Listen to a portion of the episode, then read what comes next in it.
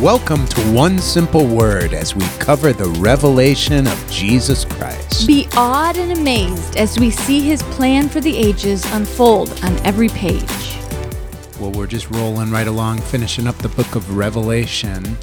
Revelation chapter 19 is our chapter today, and it just feels like the sun has come out as we read this and move past those chapters of the bowls. Yeah.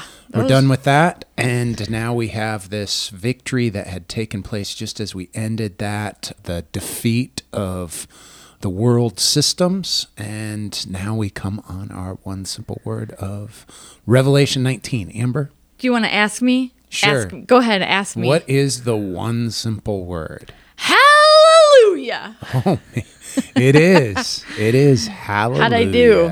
Praise you, the Lord. Oh my goodness. It's been forever since I sang that song. Oh, no, man. so hallelujah is mentioned in this chapter four times. Right. There's four hallelujahs.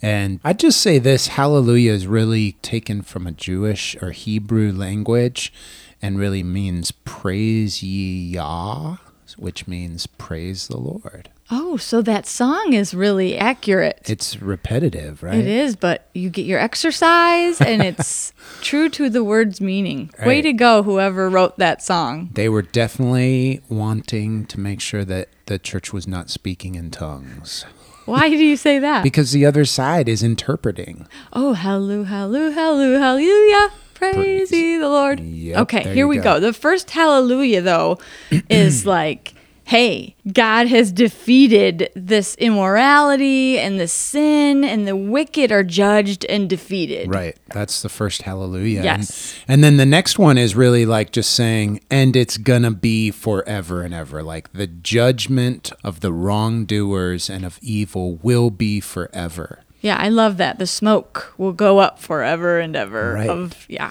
And then the third hallelujah is really the what starts off this time of worship and celebration. Hallelujah.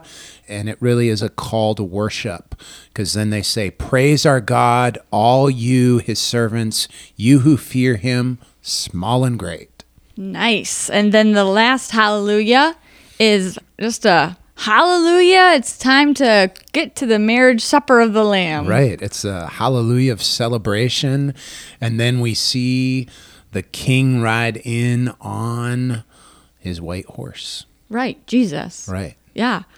On his white horse with his robe dipped in blood. Which I just say, like, remember what he rode into Jerusalem on was a different beast, a much more humble statement of his his power, and that was the donkey. And now we see him riding in on this full, like, powerful beast. Right. And I just think it's cool. Like on his robe and on his thigh, he has a name written King of Kings and Lord of Lords. Yeah, no one is going to confuse who he is. Those verses, as you read through them today, I just really challenge you to use them as a source of worship, to dive down deep and just consider. I've, I've said recently, as we've gone through Revelation, is read with your eyes of imagination wide open and see what you're reading, and just use that as an opportunity as the king rides in to worship this king. So we're not done yet, though. No, we're not. So, verse 20,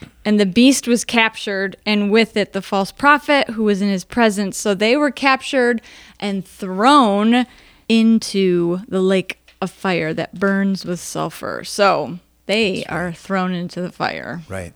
And I, I want to read that final verse and maybe just have you guys think about that as we close.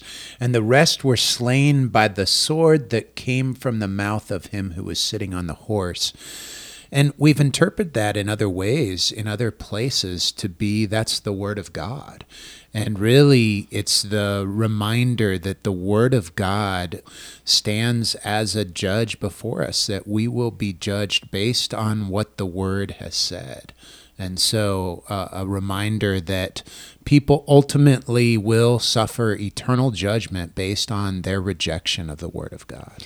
Well, that's interesting because in verse 13, when it says he is clothed in a robe dipped in blood, and the name by which he is called is the Word of God. That's right. Yeah. Well, hey, excellent. I just say hallelujah. Hallelujah. Hallelujah. So, four of those in this chapter. It's our one simple word for today. We're moving on tomorrow, Revelation 20. Continue to engage with this powerful revelation. Read it, see it, and take time to worship Jesus as together we discover One simple word for our day.